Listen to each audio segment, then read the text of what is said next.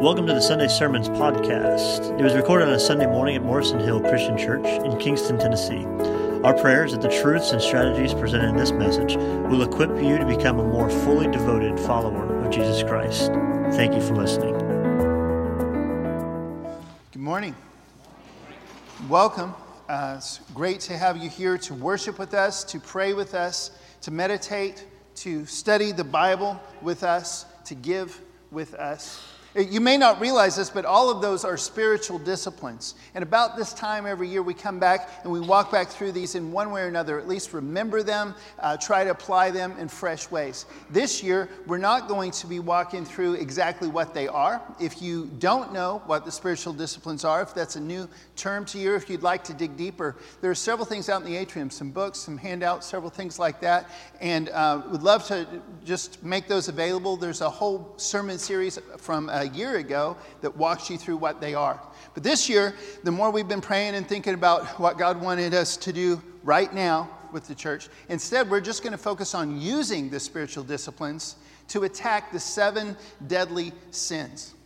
I want to be clear, we'll, we'll talk more about what those are as time goes by. The seven deadly sins is a man made list uh, based on very, very biblical concepts. Uh, it's kind of like the Trinity. You'll never find the word Trinity in the Bible uh, to describe God, the three person God that we serve. But all throughout the scripture, you see God the Father, God the Son, God the Holy Spirit. You see them working together. You see them, uh, we're us interacting with them in different ways. You see all of the stuff that we call the Trinity, the concept of the Trinity throughout scripture. You just, you won't see that word. The seven deadly sins is kind of like that. You see a lot of lists of different sins in the, in the scriptures. They're on most of them, they're kind of fueling the other ones. But one way or another, these are things that somebody has put together over time and said, these are the things that are going to kill us. These are the things that are going to destroy us spiritually more than anything else. These are the things that not only are uh, in direct opposition to some of the things that God loves the most, but they're the things that will undermine our identity in Him and destroy our spiritual lives more than anything else. Before we go any further, I do want to remind you this that sin is not more powerful than righteousness. It never will be. At best, it's a counterfeit. At best, it's on defense. At best, it's always uh, an attack against it. But the goodness, the greatness, the purity of God, the power of God is always more powerful. C.S. Lewis said it this way Badness is only spoiled goodness. And there must be something good first before it can be spoiled. That quote goes on like this He says, Someone may choose to do good, but in order to be bad, he must have good things to want and then to pursue in the wrong way. He must have impulses which were originally good in order to pervert them. Evil is a parasite, not an original thing. So, as we walk through these, the, the next several weeks, I hope that you will not be empowered to think of them as scary or, or terrible things and we've got to get our posture of defense up more. Instead, I hope that you'll find out that we have the tools. God has given us the tools to conquer these. God has given us the tools to bust through these things, to break free from them. His power, what He did on the cross and the resurrection, already gave us this possibility, made it possible, broke the power of sin and death. But even in each one of our lives, our daily lives, our ongoing struggle with some of these things, He's given us the tools to use to get completely free. So that's what we're going to do this time. So, pride, let's talk about pride for a second. This is the first one we're going to walk through. Pride is in response to humility and faith. Humility and faith are the things that God loves. And biblically speaking, here's what humility really is it's living fully from your own true identity. It's being willing to live out the script that God gives you rather than a script that you would like Him to give you. It's being willing to do what He created you to do and do it to the best of your, uh, your ability without any regard whatsoever to who got a better part or who got a bigger part or who got more credit for the part that they played or who won an award for their part. It's just being who He made you to be, but doing the best possible thing you can do at that. Faith in the scripture, again, is action inspiring total trust in Christ. You never see faith in the scripture separate from some sort of action that is based on that confidence in Him. But here's the problem pride inside of us feels more true than God's truth. It sounds more true. The script we write for ourselves, or the script we see someone else write, uh, living by, and we go, man, I wish I had that script. I wish that was the role I got. I wish that was me. It usually sounds more credible because it's in, it, it, it the, that's how this twisted sin is. That's why it's so deadly. We don't feel like we're just doing something innately evil. We just think that we know better than God. And that is the essence of pride. Pride is the first and the for, first and most fundamental sin. Let's say that together. Pride is the first and most fundamental sin. And I know there's some theologians out there already switching back to Genesis 3 and giving me hard looks. Bear with me. I, I, I, know, I know what you're thinking, and I agree with you. I just think this is true. If we did not believe that we knew better than God, even for a second, even in just one instance, even in just one action, one thing he said not to do, but we think we should do it. One thing he said to do, and we think, I just, I don't have time for that. If we did not think that we knew better than God, we would never sin at all. Does that make sense? When Adam and Eve did the first sin, there, there, was nothing really innately wrong about eating fruit. There was nothing really innately wrong about picking a piece of fruit or talk. Hey, if snakes could talk, I, you could talk to them. Do you know what I'm saying? Like the, the actual things that were going on at that moment weren't so much wrong in and of themselves. Here's what was going on in their hearts they were doubting God, they were disobeying God. They were choosing their own will and some lies they'd been told over the truth that God had told them and over God's own will Himself. And their pride is what made them disobey. Their pride is what created that disobedience. That uh, their pride is the thing that made that sin, the action of the sin, happen. That's why pride is the first and most fundamental sin. I'm not saying that they just sat around one day and felt prideful. And then that other thing happened.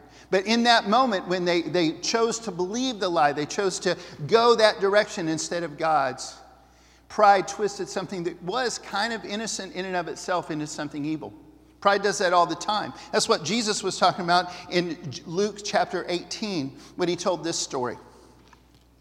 Then Jesus told this story to some who had great confidence in their own righteousness and scorned everyone else. In other words, proud people. With me? Jesus said, Two men went to the temple to pray. One was a Pharisee, the other was a despised tax collector.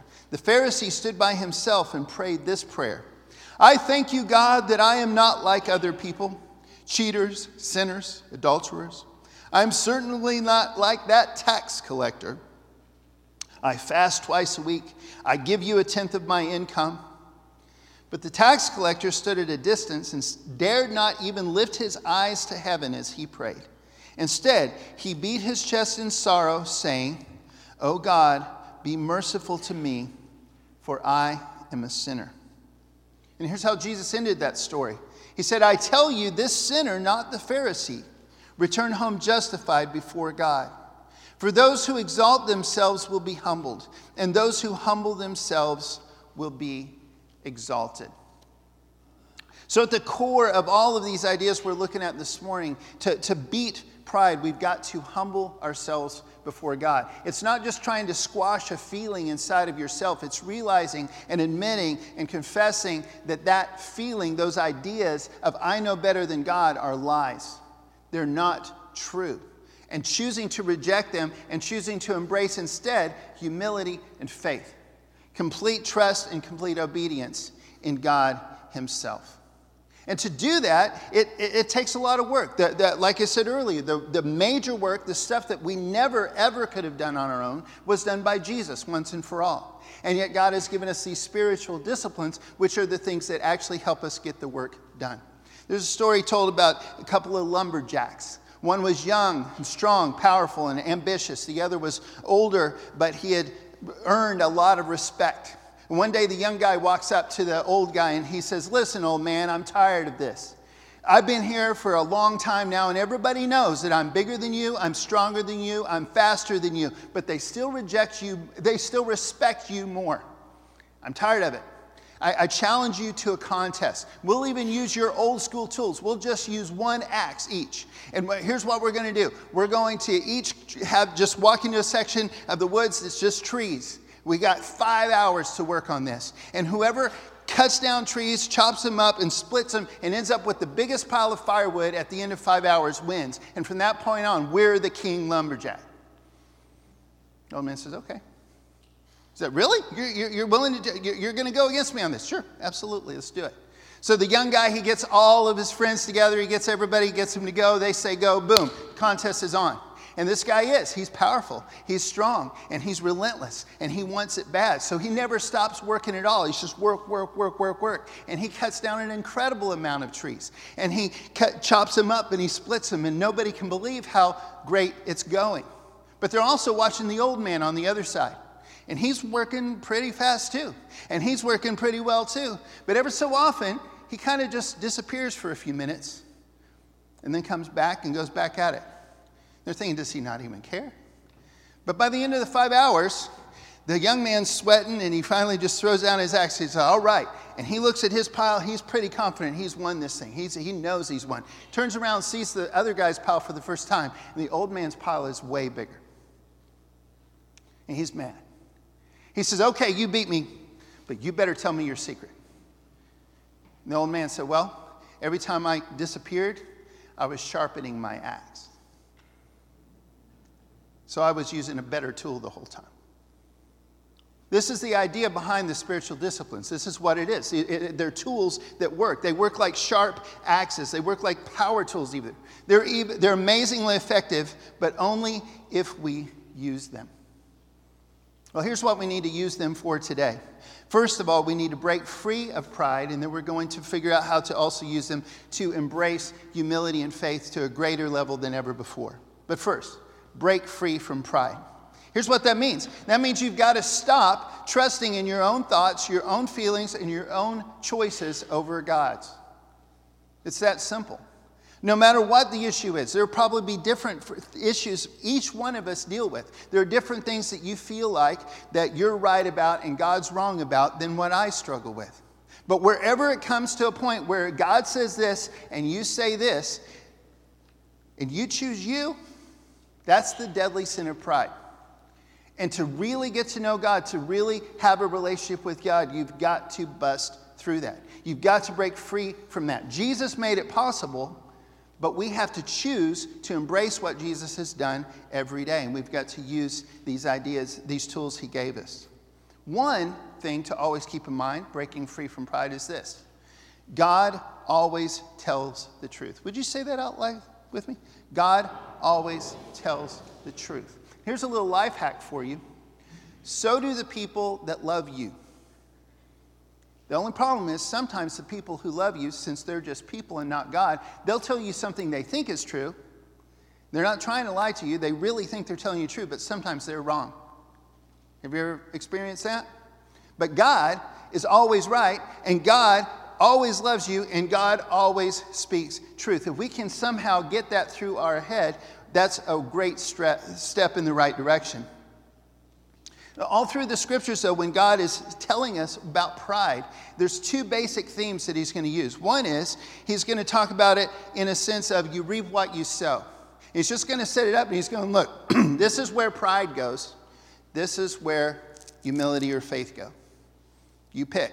One way or another, it's automatically going to turn that turn out that way. The second way God deals with pride throughout the whole scriptures is he'll talk about it in the sense that he actively gets involved. Here's a couple of those scriptures this morning. Proverbs 11:2 says, "Pride leads to disgrace, but with humility comes wisdom."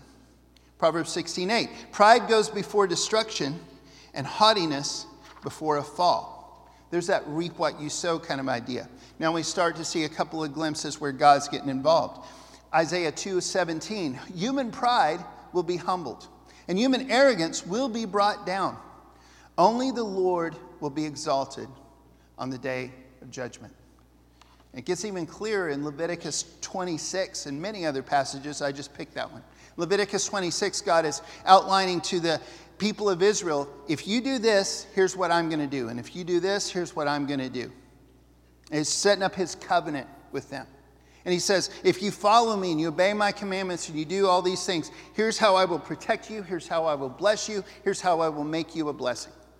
But if you reject me, if you disobey me, if you fight against me, if you go the other direction, here's the things I will not do, here's the things I'll stop doing, and here's the things I'll do to directly oppose you. And in the middle of that, he says, um, If after all this you will not listen to me, I will punish you for your sins seven times over. Listen, I will break down your stubborn pride and make the sky above you like iron and the ground beneath you like bronze. If you don't know that imagery, what that means is no matter the things they're doing themselves, like trying to dig up dirt, is not going to work because he's made it like bronze, and God's not going to hear their prayers because he's made the sky like iron. So, how do we break free from pride? Obviously, God hates it. Obviously, God has set this up. We've got to get rid. Here's one of the tools that we can use, and that's the tool of fellowship. You need to get accountable with each other. When we devote ourselves to fellowship, which includes Bible study, prayer, worship, and all the things we do together, when we're devoted to that, me becomes we. And this is part of God's design from the very beginning. When God said it's not good for humans to be alone, this is what He is saying. We, he designed us to work in relationships. We just spent four weeks walking through what healthy iron sharpens irons relationships looks like throughout Scripture. If you missed that, I hope you go back and listen to those because this kind of builds on that. But we need those. We need accountability. Ironically, in my more recent research for this particular message, excuse me, I was looking at some stuff from Lauren Winner. She's an, one of many acknowledged um, experts on the spiritual disciplines. And she doesn't actually like the term accountability. That surprised me, but it, what she said made a lot of sense. I'd like to share that with you this morning. She says, accountability implies that you can't actually do what you said you would do. To her, at least, uh, uh holding someone accountable means there's going to be consequences when you mess up. You have to keep reporting to me because I'm expecting you to fail, and you've got to confess that every time. And that fear is going to drive you. Now, I personally think that that's one of the bigger motivators, holding somebody accountable and that fear of having to report that you messed up. That's actually a healthy thing. So I'm not totally agreeing with her, but I do see her point. But this is what I love the way her, her, what she was saying continues. I do like this. She says, Let me name for you where I see God acting and where I see you responding faithfully.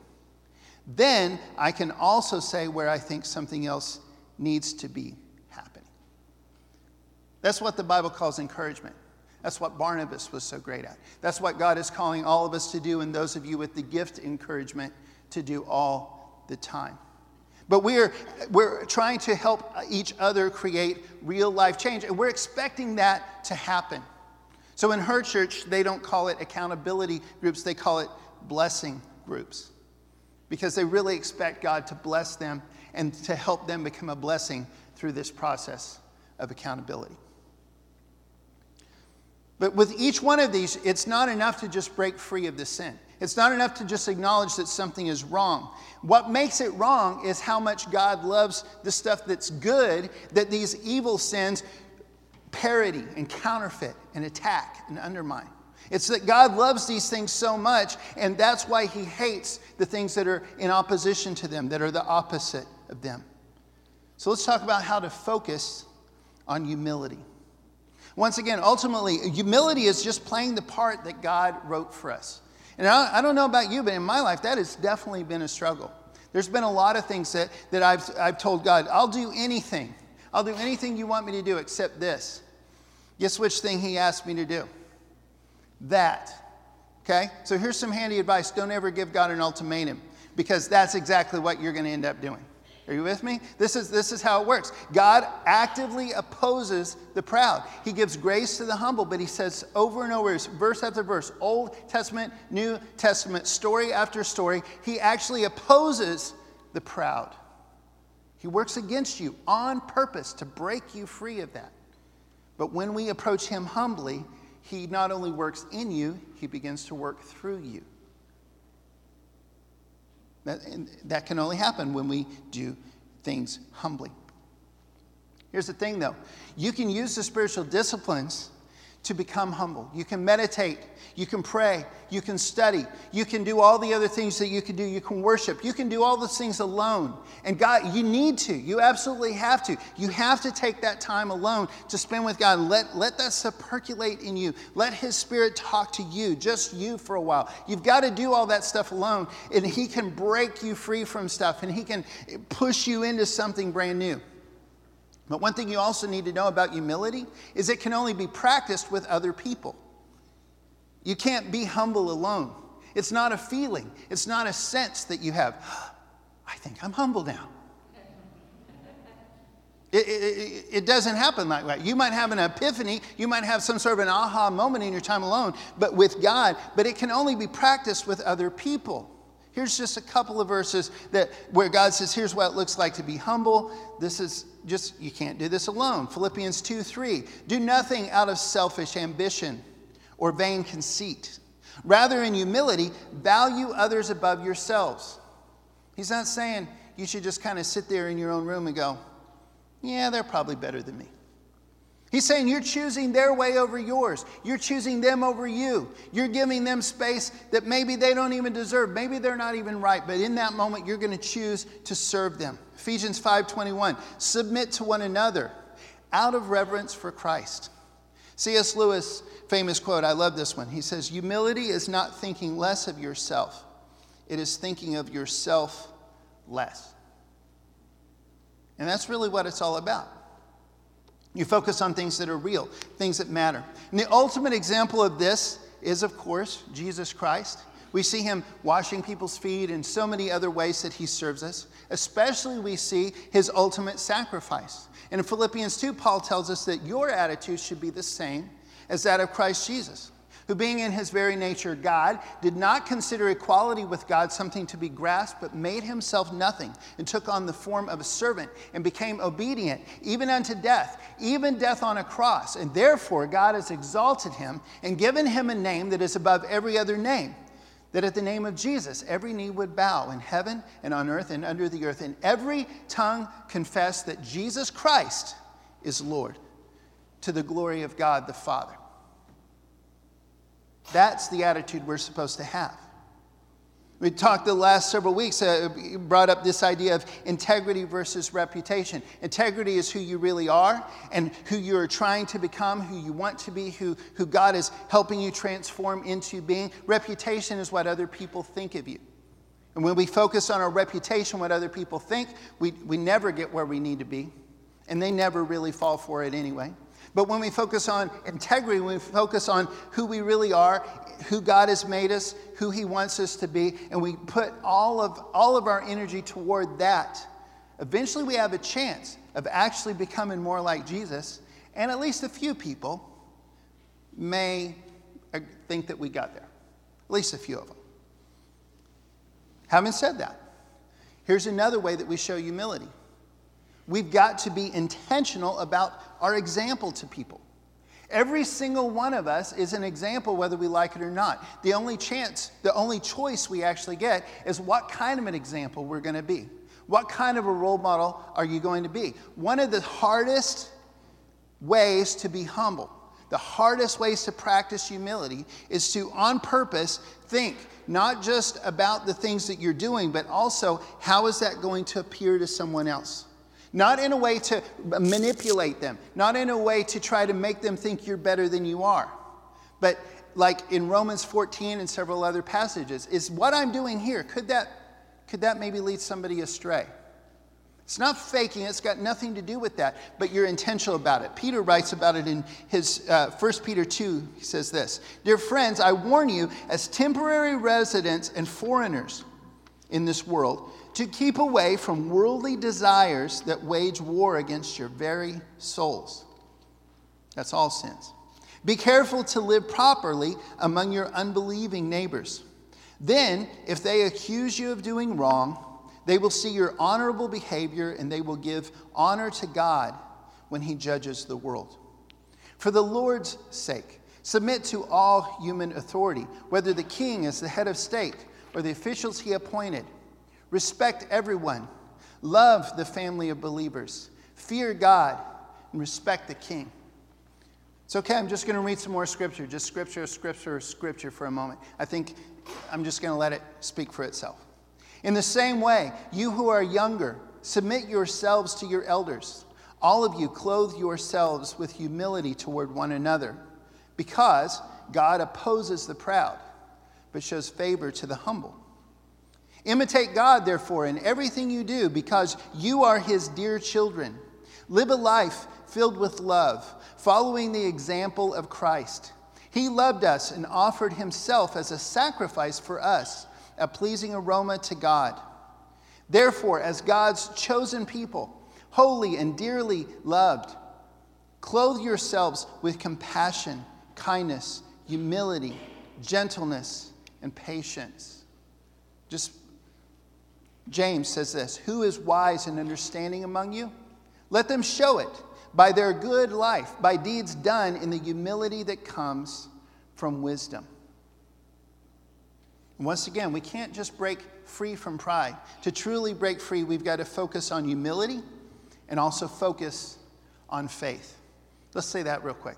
Focus on faith. Let me hear everybody say that. Focus on faith. And one more time faith is trust based action. Did I say that wrong? No. I don't know what I did. Okay, anyway, I'm sure it was silly, but let's move on. Here we go. Focus on faith. Faith is trust based action. It's actually doing something because you believe in God so much. It's not a feeling. It's, like, it's not like, like I said earlier about humility. You don't just wake up one morning and go, I really believe. I think I actually believe. It's not a feeling, it's what you do about it. And this truth is why the spiritual disciplines are so powerful, because each one is something you actually do.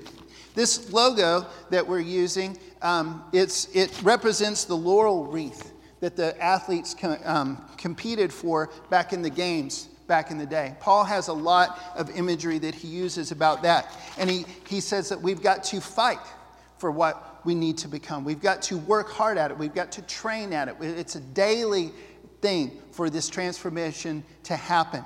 And the spiritual disciplines themselves are on the, you got a special kind of handout for these seven weeks. I'd like you to take a minute, just look at your bulletin and look at this. On the front is what we always give you, which is the, bullet, the sermon outline and all the scriptures that are even hinted at in this thing, plus many more. I hope that you, my dream is always that you use the spiritual dif- discipline of Bible study and you actually take these home and let God walk you through this in your own. Uh, the, the other side, this time, we've got actually got a two page prayer one because we're also hoping that you're going in these seven weeks to take the spiritual discipline of prayer to a deeper level than you ever had. To get more excited about praying, not just for these needs that have been submitted to us, but also praying for our church, praying for God's expanding kingdom in the world, praying for specific things. We'd like, we're giving you those two handouts these seven weeks. I hope that helps you. But on the back of the sermon one, these seven weeks are going to be some practical ideas for you to actually do the things you, that we're talking about. For example, I already said Bible study, fasting. You can fast from food, just have more time for Bible study or something. But if you're really trying to break pride, take a break from something that you know you only do because other people compliment you when you do it. Don't do that for a day or don't do that for a week. Just let that percolate in your heart. It's harder than you think. It's going to break through your pride. Fellowship. If you don't have an accountability partner or a blessing partner, like we talked about earlier, you need one. You need an accountability group. You need a blessing group. Meditate on God so that you can stand on, on in awe of Him. You can explore the Psalms, just walk around in nature, do whatever it takes for you. And I could go down this list, but we really don't have time for it. Here's one. Here's a really hard one. I know all of us, in one way or another, uh, struggle with giving. Maybe for seven weeks, you could try the tithe. If you don't know what that is or don't know what, how the Bible breaks that down, um, maybe you can go back and listen to that message a little while ago. But here, here's, here's the bottom line. I'm not doing that as a judgment, not doing that as a, any kind of anything else, no, except if you did that as worship, if you did that as an act of trust, you did that as an act of humility, an act of faith, an act to break free of your pride, no matter what God calls you to do on the other side of seven weeks, you'd be amazed what that does. This is how spiritual disciplines work. They are actions that are done in response to God. They're actions that we do, they, there are things we do, like an athlete training preparing for the game that they're going to play. It's things that we do in response. Where, Well, I've got to break free from pride. I'm going to do this. I've got to lean harder into humility. I'm going to do this. I'm going to lean harder into faith. I'm going to do this. And when we actually do those things, God just steps in, and it's amazing the transformation that can happen. As we wrap up this morning, we're going to look at a couple of, um, or one of my favorite stories and just a couple last things. I hope you can hang on for just a few more minutes. Hebrews 10, verses 38 to 39 says, But my righteous one will live by faith, and I take no pleasure in the one who shrinks back. But we do not belong to those who shrink back and are destroyed, but to those who have faith and are saved. If your house was burning down and a fireman came to rescue you, your faith would not be expressed in you going, Oh, cool, firemen. I think they know what they're doing. Your faith would be expressed by the fireman going, Grab my hand, and you grab his hand. Or jump out of that window, and you actually jump. Uh, you, you respond. You respond in faith. One of my favorite Bible stories is in Daniel 3, the story of Shadrach, Meshach, and Abednego. I think everybody knows that story, but I, I think it's worth referencing and going back through one more time because it's a perfect example of what humility and faith in the biblical sense looks like. They're perfect examples of this. And also what pride looks like. Nebuchadnezzar was so consumed by pride that even as he's threatening them and about to put them into the fiery furnace, he actually dares to defy God, like out loud, like it's not just a sense in his heart. He says, When I throw you in this furnace, then what God will be able to rescue you from my power? What does God do when he sees pride? Actively opposes it. But look at their response. O Nebuchadnezzar, we do not need to defend ourselves before you. If we are thrown into the blazing furnace, the God whom we serve is able to save us. He will rescue us from your power, your majesty. But even if he doesn't, we want to make it clear to you, your majesty, that we will never serve your gods or worship the gold statue that you have set up. Here's one more thing that makes pride so, so powerful why we need to break through. Pride is tied to the past. Whether your past is really great and you've got this great reputation you're trying to hold on to, you don't want to jeopardize that. You don't want to admit that you have messed up. You don't want to admit that something's wrong. You don't want to admit that you haven't given God 100%. You don't want to admit something, even if it's really great.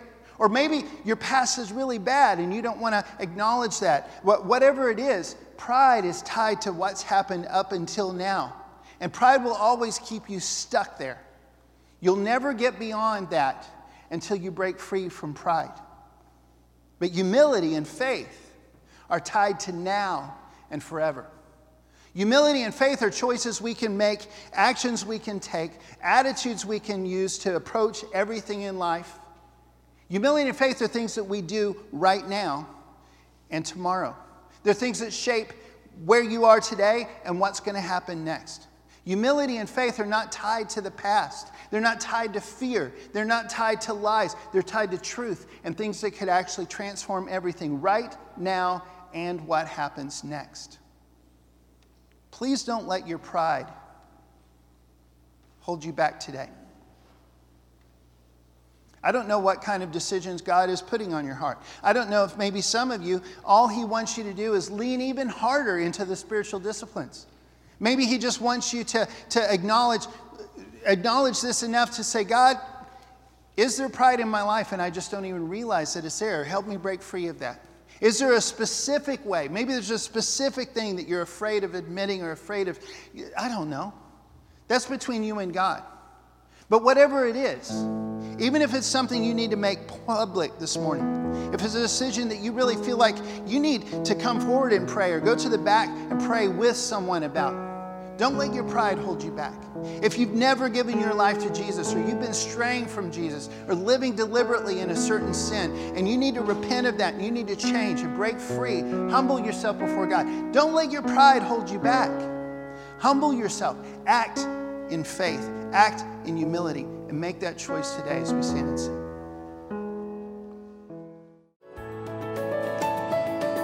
That concludes the Sunday Sermons podcast. You can respond to the invitation you just heard where you are right now. Don't waste this opportunity to change your life for the better. If you've made a decision or are interested in learning more, please visit us at morrisonhill.com.